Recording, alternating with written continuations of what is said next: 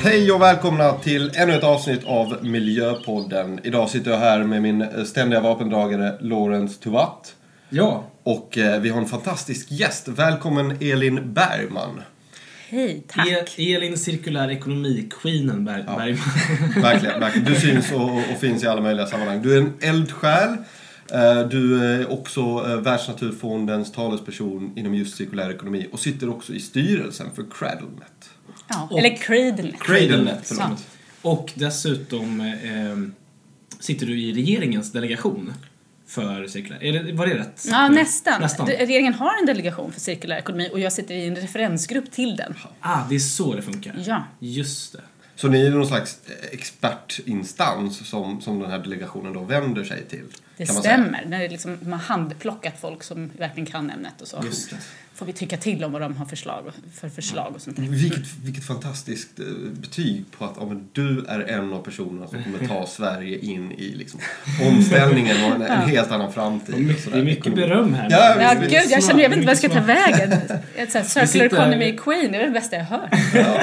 Ja. Vi sitter ändå, jag tycker vi ska inviga lyssnarna i att vi sitter här med tre bullar framför oss. Precis. Men ingen av oss kommer äta de här bullarna. För att jag har fått för mig att jag ska försöka vara glutenfri. Mm. Och jag är helt mätt. Ja, så att, och, så att nu bara står de där. Men det är i alla fall, det höjer mysfaktorn i alla fall. Ja, men det kanske har lite med temat också. Matsvinn ja, får man ju inte just. ha i en cirkulär ja. ekonomin. Så att vi får jag ju göra någonting. Jag tog de här från jobbet för att de stod kvar efter Amen. fikat. Och de bara, men ta så det inte blir något svinn. Och jag bara ja, passade på. Exemplariskt. Men då tänker jag att jag får ta dem till kansliet efteråt. Det kan du ja, göra. Så får precis. någon annan äta upp dem. Absolut, jättebra.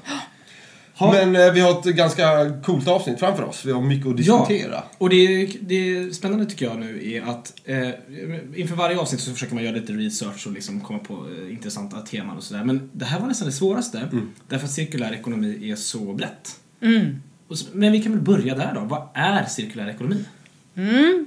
Och det där är alltid intressant att försöka förklara. Jag brukar börja i att säga att vi eh, har inte en cirkulär ekonomi idag.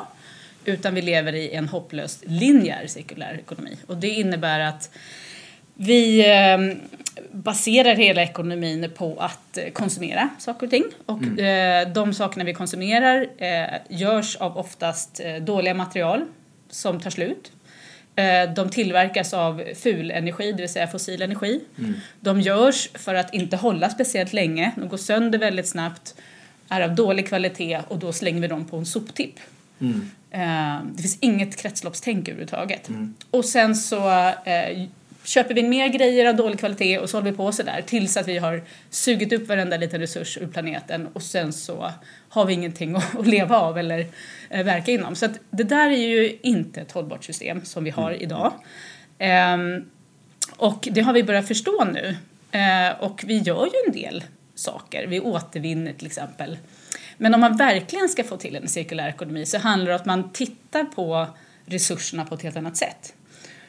Och man, det finns ju två olika kretslopp kan man prata om. Det är det biologiska kretsloppet och det är det, det tekniska kretsloppet. Mm. Och för att förklara lite enkelt vad det biologiska kretsloppet handlar om så kan man väl säga det som man pratar om på åttiotalet, kretsloppssamhället. Mm. Bra att du kom in på det, för jag, mm. jag, jag hade, min följdfråga var nämligen vad är skillnaden mellan cirkulär ekonomi och kretsloppssamhället? Ja. Det pratade man mycket om back in the days. Det geniala med cirkulär ekonomi, det är egentligen samma sak. Det, det är bara det att man har lagt till ordet ekonomi efter. För ah. då börjar andra människor säga, oh, här är det någonting som jag kan relatera till. Ja. Kretsloppssamhället var ju ganska flummigt. Och det ah, var ja. miljömupparna som höll ja, på med men det. Exakt. Ja. det låter. Men i alla fall, om man pratar det biologiska kretsloppet för att dra lite snabbt så är det så här, om man tittar på det här träbordet som vi har framför oss. Så kommer ju det från skogen. Mm. Man har gjort massa saker med. Man har säkert limmat ihop delarna. Mm. Och det är massa kemikalier påpenslat för att det ska se glansigt ut och fint och sådär. Um, om man tänker på att det här ska gå in i ett cirkulärt kretslopp. Ja, men då ska man ju titta på. Men den här näringen som vi faktiskt plockar ur skogen. Det här är ju fin näring. Mm. Uh, vi plockar någonting ur skogen. Vi gör ett bord av det. Om man hade gjort det cirkulärt så hade man ju tänkt det där från början. Att det ska tillbaka in i skogen igen. Yeah. Och hur, hur ska man då mm. göra? Mm. Vi gör ju inte det idag utan vi tänker på att ja, men det kanske bränns så småningom. Eller mm. så, och då tappar det ju allt värde. Och dessutom så blir det ett minusspel i skogen. Det glömmer vi bort. Vi måste ju tillföra näring till skogen då om vi ska växa upp ny skog. Eh, om man gör det här bordet cirkulärt, då ska man ju verkligen tänka designmässigt rätt från början. Inte limma ihop det, utan göra så att det går enkelt att plocka isär. Men framförallt designa det tidlöst. Mm. Vi kämpar ju mot trender i den cirkulära ja. ekonomin. Det ska vara trendlöst. Mm. För eh, går det mode i saker och ting, då vill man snabbt göra sig av med och köpa nytt. Köper man det tidlöst så är det mycket bättre. Och eh, tanken är att det ska hålla i generationer, som det gjorde förr i tiden. Man ärvde möbler. Mm. Du kanske inte behöver äga det själv i... i många generationer i din familj. Men du kan ju i alla fall sälja det till någon annan som tycker att det är ett fint bord när du själv har tröttnat. Och när det är så utslitet att det inte går att göra någonting mer igen. Ja, då kan man göra kartonger av det eller spånskivor. Alltså man ska försöka få det att funka i så många cirklar som möjligt. Mm, mm. Och till sist så ska du lägga tillbaka näringen ut i skogen inne. Mm. Då har du slutit kretsloppet. Och det är likadant med det tekniska kretsloppet. Där är det ju... egentligen material som är finita, alltså material mm. som kommer ta slut om vi inte liksom, tar hand om dem ordentligt. Mm. Man måste ju idag gräva en gruva, ta upp massa stål och metaller och sånt där. Eh, och idag så gör vi mobiltelefoner som är bara gjorda att hålla ett år eller två. Och sen så är tanken att du ska slänga och köpa en ny telefon. Men man kan ju tänka sig i den cirkulära ekonomin att man verkligen tar resurserna som redan är återcirkulerade, men redan använder några varv. Gör saker, gör själva tekniken i moduler. Så att när kameran går sönder, då kan du byta ut kameran. Eller om du har för lite lagringsutrymme så kan du byta det eller batteriet eller vad det nu kan vara. Så det är olika delar som byts ut helt enkelt snarare än hela produkten. Ja, tanken är att du ska, hur ska du få den här mobiltelefonen, det är ju helt otänkbart idag, ja, exakt. Att hålla i generationer. Alltså det är ju... Mm. Det är, ju, det är ju en helt annan typ av tänk. Men det är så intressant kring det du mm. nämnde med att, att produkter byts ut oftast. Det finns, jag har för mig att det finns någon pågående rätts, eh, ja, rättsprocess eller någonting mm. kring just vissa företag som har tagit fram produkter vars, eh, vad ska man säga? Planerat åldrande. Ja, exakt. Ja, just det. Så exakt. Men visst, och det här är ju någonting som, när jag, så, fort jag, så fort jag tänker på det så bara brinner i skallen för att ja. jag är så arg. Alltså, ja. Jag tycker att det är så oansvarigt så att jag... Men kan, vi, men kan du berätta om det? Alltså, mm. är det sant att, att företag håller på så här på det här sättet? Ja, ja, absolut. Det är helt sjukt. Det är helt sjukt, jag håller med. Nej, vad, och det, vad det betyder. Vad, alltså... Planerat åldrande innebär att man kan eh, vissa teknik, tekniska prylar. En av de vanligaste är ju skrivare till exempel. Då är det ju så här, mm. ja, men du köper en skrivare som kanske har ett år eller två års garanti. Eh, och sen på ettårsdagen, pang, så slutar den funka. Mm. Då har de, då har de liksom programmerat in det i ett litet chip som säger mm. att nu ska du dö. Vad som händer, det går inte att laga den. Nej, det är så. Och då ska du köpa en ny skrivare. Och det är ju så här, det borde ju vara olagligt och mm. släng folk i fängelse. Absolut. Och nu håller det faktiskt på att bli det. Nu håller man att titta på det här med, med, med planerat åldrande, att det ska förbjudas i hela E U. Och man tittar också på det i olika delar av världen. Och, eh, ja, vissa olika länder har gjort olika åtgärder för att få, få bukt på det där. Så att ja, det är sånt här som E U verkligen ska göra. Och jag är glad man blir att höra det. Ja, det är nu när liksom E U, E U-motståndet växer i, ute i Europa. Att, att det, det, är ju, mm. det här är ju för, att, för jag tror på riktigt att folk blir förbannade på en sån här grej. Eller jag blir i alla fall det. Men, ja. men då är det ju kanon att E U kan gå in och faktiskt reglera en sån sak. Ja, och sen så en annan grej med cirkulär ekonomi som inte så många känner till. Man tittar ju, man tänker i Sverige eller i hela världen egentligen, så tänker man när man tänker, och man kan lite om cirkulär ekonomi, så tror ju folk att det handlar om återvinning. Att man ska återvinna och panta produkter och sådär. Men i den cirkulära ekonomin så är det ju så här, ju längre, ju större och långsammare de här cirklarna är, desto bättre. Det är därför jag pratar om att man ska ärva eller ha saker i generationer. Eh, om, du, om du pantar en grej eller om du liksom återvinner en grej, men då har den ju gått sönder ganska snabbt. Eller liksom blivit, ja, men du kanske har en förpackning som är från mat. Mm. Du har köpt någonting, någon matförpackning, och då måste du ju, den är lite geggig och sådär, då, det är ju ingenting som du behåller i flera generationer, utan du, det slänger du i återvinningen. Mm. Men hela tanken med cirkulär ekonomi är egentligen inte att du ska göra saker så snabbt som möjligt, utan kolla vad är det största värdet av det här materialet, och då kan man ju tänka sig att det bästa är att inte ha så mycket förpackningar överhuvudtaget. Mm. Eh, och hur kan vi, hur kan vi liksom vara mycket mer resurseffektiva med alla material? Från förpackningar till bilar, till hus, till... Det är liksom allt i hela samhället.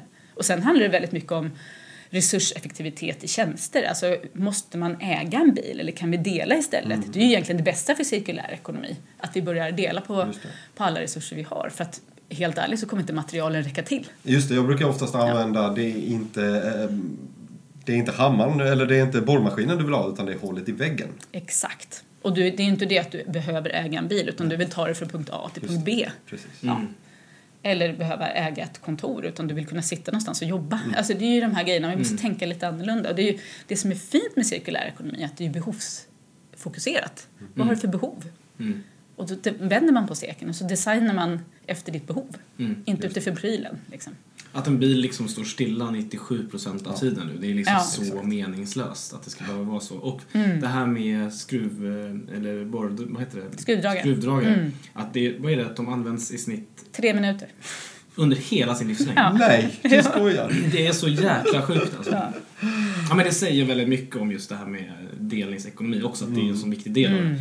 Jag, liksom, jag, jag, tänker, jag tänker ganska ofta på det att jag har ju typ inga verktyg hemma. Nej. Det vore så perfekt om vi bara liksom, gemensamt i min bostadsrättsförening hade liksom ett litet skjul. Mm. Där vi bara, nu tror jag säkert att det finns många som har det. Liksom bara ett litet skjul där alla kan gå och dela mm. vad man nu kan behöva i, mm. i, i de avseenden. Fast kanske inte ens en gång det. Det är lite så här för många. Utan ja. det är kanske så att man ska ha per stadsdel. Ja. Ett lånebibliotek. Det ja. finns ju på Östermalm där jag bor. Mm. Finns det ett ställe som heter Don för person. Ja, men som titta. Mm. De är så jäkla bra. Vi borde bjuda in dem. Ja, ja, mm. ja det är så himla coola. De är så mm. coola. De är liksom. Och det kommer ju, det poppar ju upp fler. Spons, Nej, men det poppar upp. Det finns ju flera på Södermalm också där man kan kunna hyra, liksom, korttidshyra. Det är jättebra. Just det. Mm. Så att, nej, men det kommer mer och mer sådana saker. Men, men vi måste ju titta på det här i hela samhället. Vissa företag har ju fattat det här utan att fatta att de var en del av cirkulär ekonomi. Om man tittar på, just man pratar om printers. Mm. Xerox kom ju på mm. att det var så otroligt jobbigt att hålla på att sälja printermaskiner och ha en garanti på dem. För då måste de ju se till att de lagar dem inom garantitiden. Och så, så de vände på steken och började istället eh, sälja antal kopior i din kopiator. Så det är tjänsten som de egentligen säljer? Det är tjänsten. Mm. Och det här har de gjort sedan åttiotalet. Aha, och det har gjort att alla andra de här printerföretagen har tagit efter deras modell. Ja, ja. För att det har varit mycket mer lönsamt. Men och det där är intressant därför att många tänker att det här med liksom cirkulär ekonomi och delningsekonomi är något nytt. Ja. Men ta bara biblioteken. De ja. har ju varit med ja. så länge som att... Och även faktiskt i Sverige så har vi ju varit bra på det här med att vi, ska, att vi inte ska ha varsin tvättmaskin. Utan ja. att mm. delar, man delar i, i... Och tyvärr så går vi åt andra hållet nu. Ja. Nu ska alla ja, ha en ja, egen tvättstuga. Alla, liksom. verkligen, verkligen. Usch, det är så konstigt. Jättedumt. Jag kan ju komma på mig själv ibland och bara så, åh, jag är så less på tvättstugan. Jag önskar jag hade min egen tvättmaskin. Mm. Så tänker jag, men hur ofta hade jag egentligen tvättat? Eller hur ofta tvättar jag egentligen? Mm. Det är inte ofta. Ja. Och då hade det ju varit helt olönt ja, ja, att ha en ja. egen tvättmaskin. Mm. Okej, men det här var ju det här var en bra liksom, pedagogisk inledning nu. Men mm. Mm. Eh, vill du också nu eh, prata om de stora myterna kring cirkulär ekonomi? Vad är, liksom, ja. vad är det inte? Vad är... Och också om du vill komma in på det. Jag tänker på att när jag, när jag tänker på cirkulär ekonomi tänker jag att i grund och botten borde allt cirkuleras, tänker jag. Men så kanske det inte är. Mm. Det kanske är svårt att cirkulera allt. Mm. Nej, men vissa saker, om vi ska börja med lite myter då. Ja, så, ja. Nej, men då är det just framförallt att det inte handlar om återvinning. Återvinning är ju det sista man ska göra i cirkulär ekonomin. Det sista steget. Det sista liksom, ja, men när man tänker att man loopar saker länge. Om man, om man då tar en mobiltelefon, du, du slänger ju inte den på recyclingen det första. Du kanske säljer då några steg först mm. och, och försöker laga den, reparera och uppgradera. Yes. Och sen kanske du ska recirkulera. Så det är verkligen det sista man ska göra. Och det är ju för att det kräver mycket mer energi att återvinna saker och ting. Tänk att du måste smälta ner och börja om från början. Det är jätteenergikrävande. Sen är det ju olika energi på olika typer av material och olika produkter. Så, så det är den första myten. Det handlar inte om återvinning. Det är en del av det, det är en viktig del. Men det är det sista man ska göra. Sen är väl... ja, det beror på hur man menar med det här med myter. Men det finns ju en, en jättefin myt att Sverige är jätteduktiga mm-hmm. eh, på återvinning. Och att vi är jätteduktiga på miljö och klimat på mm. många sätt. Men vi har ju låst in oss i ett system som är väldigt trasigt. Vi, vi ska gå över till en cirkulär ekonomi nu har vi bestämt. Vi har inte exakt bestämt när och vi ska ta fram en strategi för det och sådär. Men vi har ju liksom målat in oss i ett litet hörn som är förbränningsvärmeverkshörnet. Ja, just det, just det. Och det är ju det här, åh oh, vi är så stolta i Sverige, vi har jättefin sophantering och det, mm. det är så, vi är så duktiga. Men vi importerar ju sextio tusen lastbilar ja, bara exakt. från Norge varenda år. Som då blir till en giftig aska. Och det här lägger vi faktiskt på soptippar. Det är bara att de är lite mindre och lite mer kompakta. Men det är absolut giftig aska. Mm-hmm. Och den askan sätter vi sen på tåg. Och så kör vi upp det till Lofoten och dumpar in en gruva där uppe. Och det här är ju egentligen jätte, jättefina resurser som vi bara eldar upp. Mm.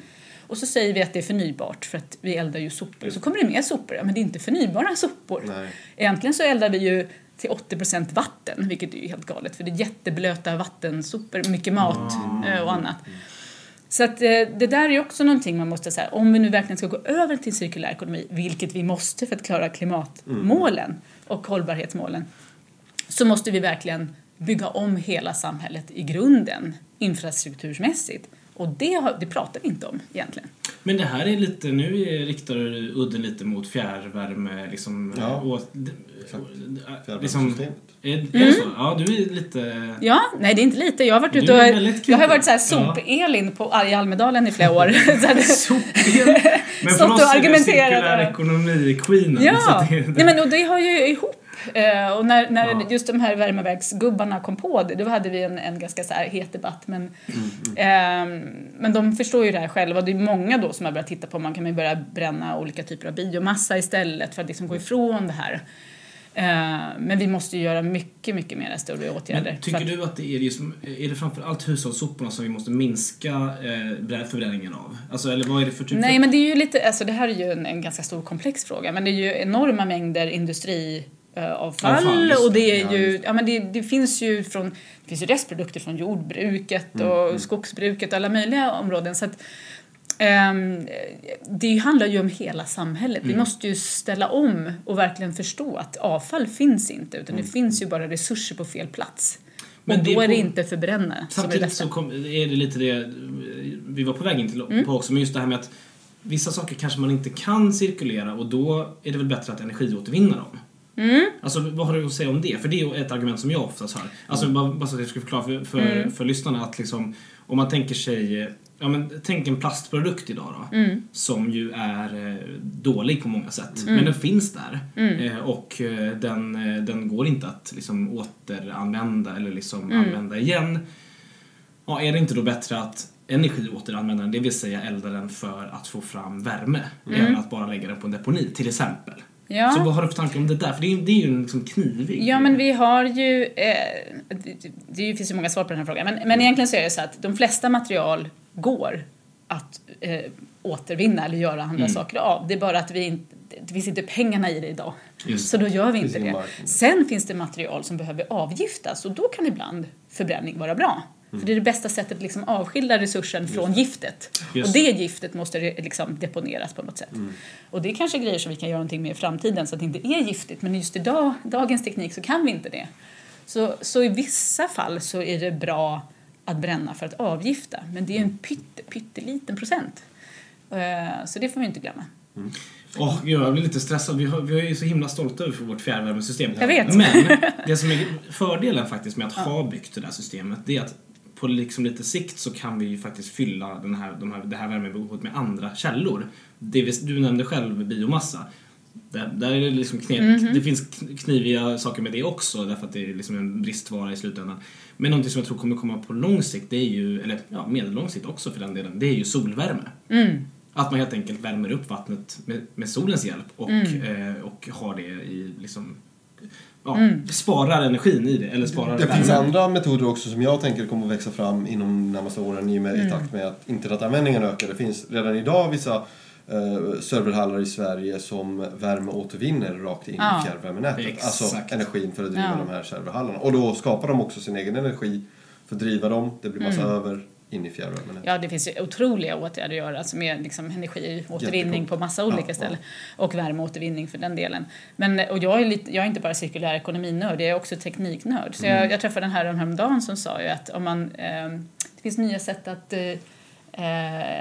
vad heter det, när man gör borrar ner i marken. Så mm. man får geovärme, vad heter det? Geovärme. Bergvärme, ja, typ. Ja. Fast om man borrar mycket djupare, typ dubbelt så djupt som man gjort nu, då kan man ha en liksom, oändlig resurs av både ja, värme och energi. Också. Ja. Ja, jag också. Fast jag fattar ändå som att det kan vara lite svårt att göra det i Sverige, för att det är så, då måste man så långt ner. Island är väl mycket Island är bra. Ja, exempel. Fast det är inte så. Det är, det är olika så. bergarter. Ska man säga. Det finns olika, mycket värme i olika bergarter. Så en del behöver inte vara speciellt djupt. Det finns jättenyfin teknik. Och då kan man använda fjärrvärmenäten som redan är uppbyggda för att Exakt. distribuera mm. ut värmen på. Mm. Så att det finns massor med fina lösningar som gör att vi inte behöver bränna någonting. Vad kul att vi hamnar i fjärrvärme nu, men ja. vi ska inte stanna allt för länge. Men jag tänker att det här med tekniska lösningar, det ordnar sig. Ja. Jag tror inte vi har, det går att använda de här till någonting. Mm. Men ja. vilka är de här resurserna då som till slut inte kommer kunna cirkuleras längre? Vad, vad har du för tankar?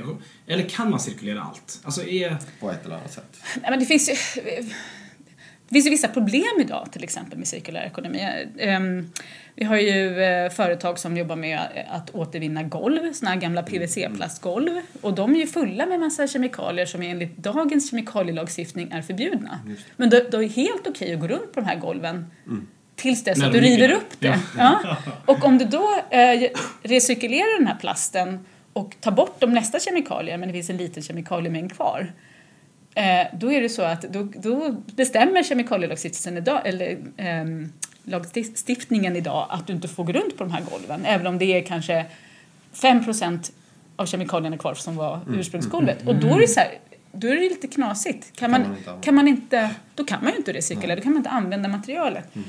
Och där är ju så här, där är vi inte riktigt, mm. alltså, vi är inte riktigt hemma med hur vi ska göra med det där. Mm. Och, det, och det kan ju vara att det, det finns vissa platser där det kanske passar bättre att ha materialen. Plast är ju ett fantastiskt material på många sätt, även om det är otroligt bespottat just nu. Mm. Men den mängden plast vi redan har på planetens yta måste Absolut. vi göra det smartaste av. Ja, visst. Och då, det vi pratar mycket om nu som är Eh, väldigt så här poppis, det är ju typ göra eh, kläder av det, eller skor så här, från här, gamla spöknät på haven och så, men det är ju jättedumt för det blir massa mikroplaster av mm, det mm. så det bästa är kanske bygga in det i hus, in i väggarna eller någonting. Vi måste tänka och prioritera rätt. Vad gör den här resursen bäst nytta på bäst plats? Mm. Och där har inte vi kommit alls långt. Så man skulle det... kunna liksom smälta ner de här jävla plastkontinenterna mm. i havet och ja, göra någonting nytt av, alltså ett ja. hus eller vad det nu är. Ja, eller hur? Fan, ett torn. Fan, coolt. Nej, men eller man, en sak som nästan aldrig går sönder är ju plastbåtar. Det går, ja. inte, man, det går inte att sänka dem liksom. Men då kan man ju kanske göra... Eh, men man måste se till att det inte liksom skavs på något sätt. Utan ja, det här är ju lite utmaningar, men det går säkert att pensla på med lite grafen eller någonting annat coolt material. En grej som jag brukar ofta eh, prata om just när det gäller cirkulär ekonomi är alla fantastiska arbetstillfällen som mm. vi kan skapa. Och det är väl också en sån myt, där, alltså det har väl varit en myt, nej mm. men cirkulär ekonomi det kan ju inte omöjligt ge tillväxt och så vidare mm. om alla arbetstillfällen. Men visst är det ju så att ja, vi kan skapa yrken inom underhåll, inom just redesign och så vidare och så vidare. Ja, men det är det här som har varit så här fantastiska, när jag har varit ute och föreläst om det här nu i sex år, sju års tid, inte länge. Så jag kommer ju från miljöhållbarhetssvängen. Jag har jobbat i den här sektorn hur länge som helst. Och när man jobbar i miljösektorn så har det ju alltid handlat om att man ska säga så här, men nu måste sluta med det där, lägg ner er verksamhet, det är jättedåligt för klimatet. Och det, det här kan inte riktigt företag relatera till.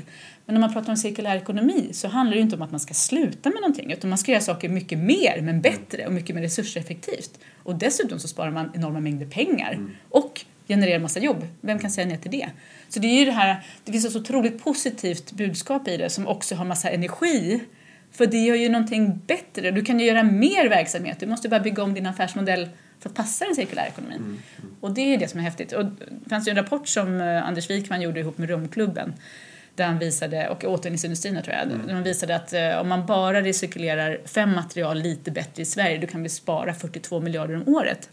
Och det är ändå lite så här, det kan vi bygga lite skolor för, lite höghastighetståg. Mm, lite, och det var bara fem material som vi kollade på lite snabbt. Liksom. Mm. Så att det går ju... Det och, finns ju en hel guldgruva. Ja, och, och sen så är det ju här som faktiskt eh, Miljöpartiet gjorde, att man eh, la in den här, eh, man minskade momsen på reparationer. Just det. Och det skapar ju massa arbetstillfällen. Ja. Det är bara att folk har inte riktigt fattat att man nu, ja. det är billigare att reparera. Mm. Och man måste ju prata mer om de här grejerna. Så att folk förstår och också hittar rätt platser. Jag, jag vet inte skjutsingen fortfarande vad jag ska gå om jag ska reparera min kylskåp liksom, eller min tv. Eller. Ja. Och det här det måste bli mer lättillgängligt och, och fler förstå. Om man tittar globalt, vilka är bäst idag? Det, det som brukar mm. nämnas är ju Nederländerna, va? Ja, Holland och Finland skulle jag säga har kommit längst. Finland, det ja, det just det, Finland har också hört mm. ja. Vad är det, vad är det de gör bra då? Eh, nej men dels har de ju satt nationella mål båda två. Mm. Eh, Holland har det mest vad ska jag säga, ambitiösa. De ska ha en cirkulär ekonomi till tjugo trettio på, på plats. Eh, Finland säger att de ska ha en, eh, vara en av de mest ambitiösa inom den cirkulära ekonomin. Eller så här, ha, ha, de ska inte ha det på plats, men de ska vara mest aktiva inom cirkulär ekonomi. Mm. Till tjugo tjugotvå tror jag eller något sådär. Så det är ju väldigt så här, det är ju imorgon. Mm. Men de är redan där, så det var ju väldigt kanske lite, lite luddigt mål.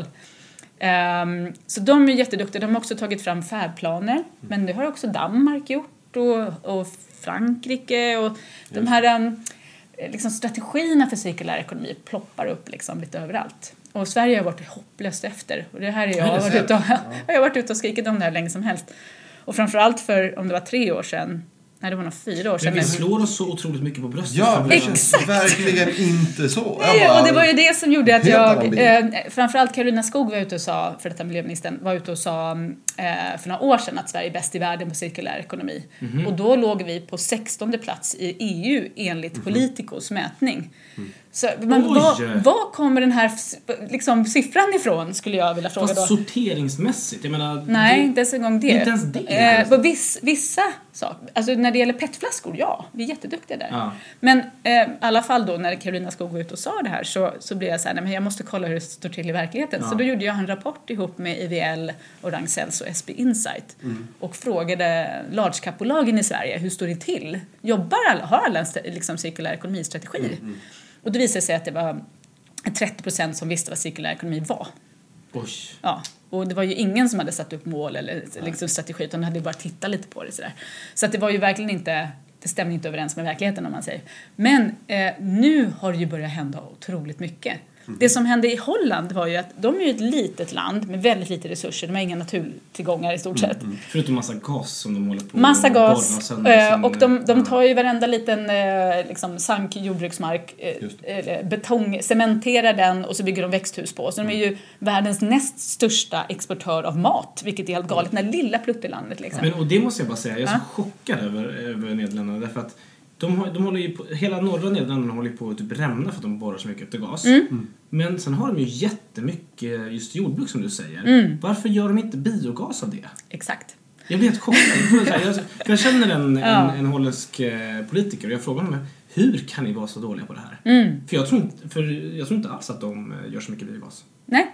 Nej, det är det ja, absolut inte. Nej. nej men och det här är ju det som är knasigt. Men de har ju, eftersom de har så lite resurser och är så många, så måste ju de vara väldigt resurseffektiva. Just det, så är det. Till exempel så hela det, allt, hela deras vattensystem är i stort sett cirkulärt. För de använder ju avlopp och gör nytt dricksvatten ja. av. De har ju bara Sjukt. saltvatten som trycker in i, i grundvattnet annars. Mm. Så de måste ju recirkulera allting de kan. Vilket gjorde att de var väldigt snabba på bollen. Men samtidigt som vi har varit urduktiga här i Sverige på att ta just en klimatlag och klimatmål och så, mm, så har de bara jobbat med cirkulär ekonomi. Nu måste de jobba med klimat. Just det. Och här istället har vi då bara jobbat med klimat och nu måste vi börja jobba med cirkulär ekonomi. Mm. Så det har varit lite olika. Jag tror att när man har liksom fokuserat på en sak, att man bara mäktat med en grej i taget. Och nu börjar båda två förstå att det ena går inte utan det andra. Men finns det någon, någon, någon, någon tanke på att samarbeta då och utbyta erfarenheter just eftersom Holland är så bra på det? Och jo, men det är en fin fråga. För då kan jag berätta då att eftersom jag blev så frustrerad över att det var så lite engagemang för politiken mm. så var jag nere i Holland, om det var, det var juni för två år sedan, eh, på World eh, Circular Hotspot Week i Amsterdam var jag på. Och, och det var otroligt bra evenemang. Det var liksom superhöga politiker, var ministrar som hälsade välkomna. Det var delegationer inflygade från hela världen i stort sett. Från Kanada, Taiwan och överallt. Och så var det inte en enda svensk eller nordisk politiker eller tjänsteman på plats. Alltså jag bara, men vad är det? Och det var ju samtidigt som, som alla var ute och sa att Sverige är bäst i världen. Var så, vad var de liksom? Så då träffade jag faktiskt, men sådär som man gör när man är på konferenser, så, så liksom pinpointar man ganska snabbt andra mm. nordiska personer, mm. skandinaviska. Och vi satt och slet vårt hår allihopa, för det var såhär, men vad, vad skjutsingen är det som händer? Och vi tyckte det här evenemanget var så otroligt bra.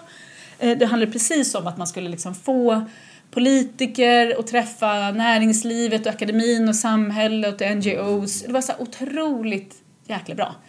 Så vi kände på plats att det här vill vi göra någonting likadant. Vi vill också ha en hotspot i Sverige och mm. Norge och Danmark och så här. Men då kom vi ganska snabbt fram till att, men varför ska vi göra det? Då blir det här att vi konkurrerar igen och just. Så ska vi vara bäst på cirkulär ekonomi. Så ska vi tävla mot Finland och Finland har ju kommit så långt redan. Mm. Varför, varför gör vi inte en nordisk hotspot? Där vi börjar samverka mellan länd- över landsgränserna. Och, och både politiskt men också liksom försöker få med näringslivet och jobba med liksom det här med industriell symbios. Som också är en del av cirkulär ekonomi som jag inte kommit till ens. Men, eh, och det började vi kolla på om vi kunde få till. Så jag drog igång en arbetsgrupp med, med nordiska motsvarigheter till då Cradlenet. Mm. Och eh, fick sedan finansiering av Nord... Eh, Nordic Innovation för att dra igång en, en stakeholder survey för att se vad vill de här olika aktörerna i länderna ha av en sån mm. typ av hotspot. Så den kommer vi nu i, på måndag och tisdag presentera för Nordic Innovation. Wow. Och sen efter det förhoppningsvis så vill vi ju få både politiska pengar, näringslivspengar, mm. liksom forskningspengar för att dra igång sån här nordisk hotspot. För då kan det börja hända på riktigt. För då kan vi verkligen nyttja det som har hänt i Finland. Cool. Och använda danska mm. färdplaner och så. För just nu har vi bara vad har vi, knappt tio år på oss att ställa om hela samhället. Vi har inte tid att hitta på våra egna Nej. grejer. Vi måste börja samverka på ett mycket mer massivt plan. Men på nordisk nivå så finns det också initiativ från Nordiska ministerrådet, va? Mm. De har väl ändå haft det uppe som en grej? Ja, och det är ju mycket för att vi har påverkat dem. Ja, men jag tänkte, jag tänkte ja. på det faktiskt. Och det är, alltså, Nordic Innovation ligger under Nordiska ministerrådet, så ja, det, det, det, det är ju liksom, samverkan. Ja. Ja. Men du, eh, jag, det känns nästan som att jag vill försvara Sverige här. Men, men, nej, men jag tänkte bara på det här med ja. sortering. För att mm.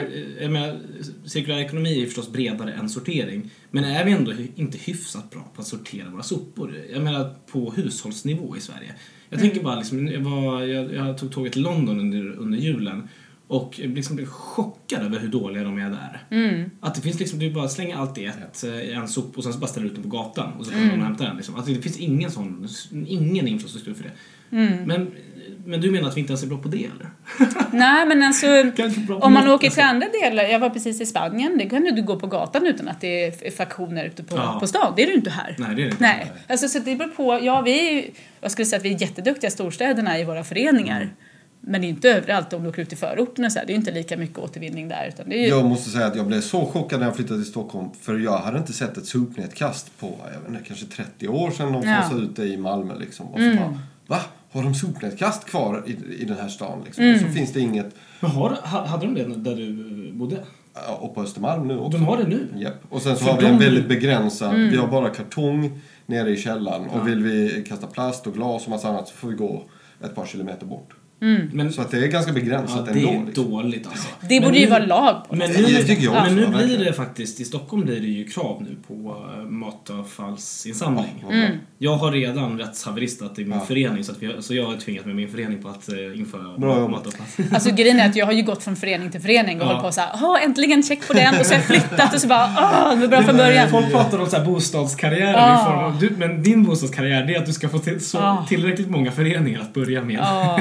Och nu, nu är det så här solpaneler och laddningsstolpar. Men, ja, det är min nästa ja. mission också. Bra, bra. Ja, det är bra att min sambo jobbar sol, solpanels, eller solenergiinstallationsbranschen. Vi har kommit in ja. på det lite nu. Men jag tänkte vi kan börja runda av med, med mm. just vad, vad politiken ska göra framöver enligt mm. dig. Alltså, därför att du sitter ju ändå som i den här referensgruppen till, den, mm. till den, delegationen för cirkulär ekonomi. Mm. Och spelar in en massa idéer ofta, tänker jag. Mm. Men vad är, vad är de stora grejerna framöver som politiken borde liksom ta tag i? Är det till exempel fler pantområden? Mm. Alltså det, jag, jag, jag som inte kan jättemycket mm. alltså, om cirkulär ekonomi, jag tänker så här, pant är någonting som varje person fattar. Mm. Till exempel mobiltelefoner eller ja. batterier och sånt saker. De har infört pant för snusdosor. Det är mm. jättebra. Det är ju nice. Ja, det är helt jätt, så länge. Jag är ju gammal snusare så att det kanske är dags att ta upp det igen. Ja. Ja, men det finns ju en massa saker att göra. Alltså, det finns ju det här med ökat producentansvar till exempel. Mm. Just det, förklara, för produkter. Förklara vad det betyder. För det, det tror jag inte. Nej, men idag till exempel så är det ju, om du är ett företag som gör mobiltelefoner, ja men då producerar ju telefonerna en massa material och sen säljer den och sen så har du inte något ansvar sen. Utan det är så här, då har du sålt den, klart och betalt liksom. Eh, utan det är ju upp till konsumenten sen att hitta ett sätt att mm. ja, ge tillbaka den eller försöka hitta återvinnaren eller säljaren eller vad den gör. Om man har ett producentansvar, tänk att du är Apple då. Ja, men då ska du äga telefonen alltid. Du, kan, du säljer den till någon och det kanske har flera led och att den tar vägen någonstans. Men, men de har alltid ansvaret för att produkten kommer tillbaka om man använder materialet igen. Men funkar det? Tar de det ansvaret? Nej, det här är ju ingen som gör än så länge. Det är väldigt få som gör. Men jag menar, ja. det, för vi har ju producentansvar inom vissa delar i Sverige. Ja. Men de gör inte alltid sitt jobb, eller hur? Visst är det Nej, så? Jag, jag lyssnade på den här Prylarnas pris som handlar mycket om Just. återvinning. Och där var det ju... Eh, aha, det, det ska ju finnas producentansvar för exempel... Eh, vet jag, man måste rapportera hur många schampoflaskor du säljer om mm. du är schampoflaskåterförsäljare. Men det visar sig att den här statistiken stämmer ju inte riktigt. Så att det är ju en jäkla massa mer som förbränns än faktiskt kommer mm. ja, in i återvinningssystemet. Men, men om jag har fel, visst, visst har det utökade producentansvaret också att det ger en bättre, vad ska man kalla det för, insikt eller att man, man får bättre insyn i de andra leden och ens underleverantörer och dens underleverantörer. Och mm, så men det finns en annat spår som är just spårbarhet. Mm. Som kanske är kopplat till det där. Men, men där handlar det ju mycket om så här. Det här är ju en fråga som jag skulle verkligen vilja prata mycket, mycket mer om. Egentligen så behöver vi göra mer forskning. För mm. om, vi, om vi verkligen tittar på eh, vår koldioxidbudget som vi har nu. Mm. Så är det ju så att ja, men vi kan bara göra vissa saker med de material vi redan har. Ja. En forskning som, eh, forskningsrapport som F N tog fram för förra året eh, handlade om att femtiotre procent från eh, all, eh, klimat, alla klimatutsläpp, koldioxidpåverkan, eller koldioxidutsläpp, kommer från att extrahera material ur jordskorpan. Mm. femtiotre procent, det vill säga oj, det är som, ta upp eh, olja, ja. eh, mineraler, all, allting som vi behöver, cement, kalk, you name it. femtiotre procent. Så vi kanske redan har tagit upp det absolut, så vi kan nyttja. Och då måste vi recyklera allt som redan finns på ytan. Ja. Och det här pratar vi inte heller om. Och då skulle man behöva egentligen prioritera. Vad finns det för material? Hur nyttar vi det bäst? Och håller det så högt värde som det bara går så länge som det bara går. Mm. Mm. Så det är ju något här som politiken behöver, behöver göra. Det här behöver man göra på global nivå. Mm. Hur mycket stål har vi? Hur mycket koppar finns just det? Om man nu ska gå över till en, en elektrifierad framtid.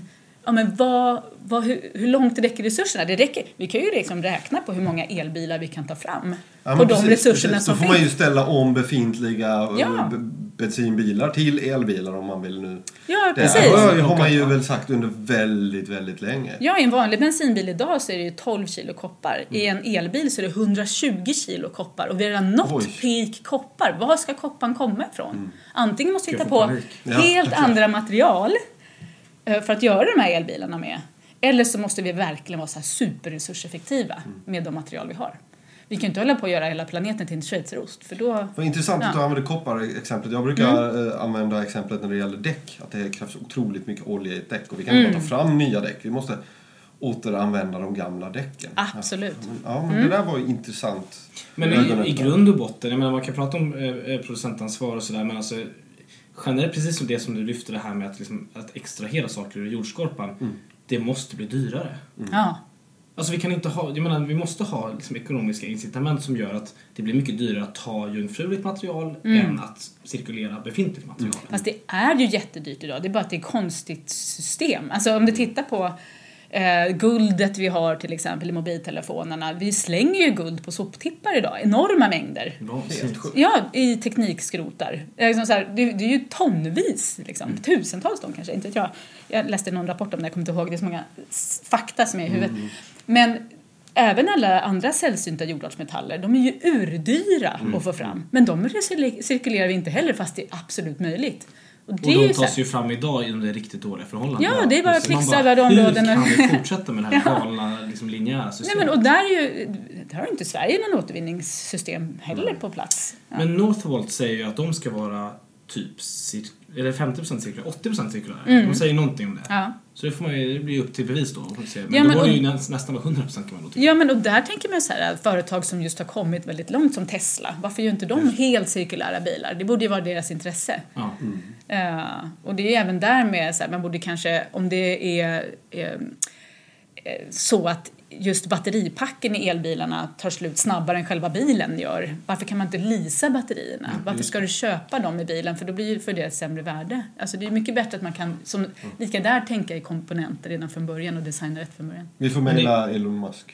Jag får mejla Elon Musk. Men det är ju så sjukt bara det här med just det här. Det är som att det är mindsetet att det ska vara linjärt. Jag ja. tänker bara på just det här med mineraler. Alltså att mineralbranschen börjar ju nu snacka om att vi måste liksom borra min- mineraler på, på havets botten ja. eller uppe i rymden mm. sådär, men vänta nu, vi har ju massa mineraler ja. det måste vara billigare att få cirkularitet i dessa ja, ja. ja. Hörrni, det går ju snabbt när man mm. har kul mm. eh, vi ska runda av. Tack mm. snälla Elin, det var ju väldigt lärorikt och kul det här. Ja, men tack snälla för att jag fick komma, jätteroligt. Då ska vi se här då. Eh, I vanlig ordning ska vi säga att vi, man kan kontak- kontakta oss, eller hur? Mm, mm. Vi har fått in ett par lyssnarfrågor och vi kommer svara på dem. Antingen så kommer vi researcha lite eller så kommer vi bjuda in en relevant gäst som får svara på de här frågorna. Exakt, ibland kan det ta tid för att få, få svar, men, men vi, vi har koll ändå. Mm. Eh, det är superkul att ni är med oss. Mm. Eh, vi hörs igen snart.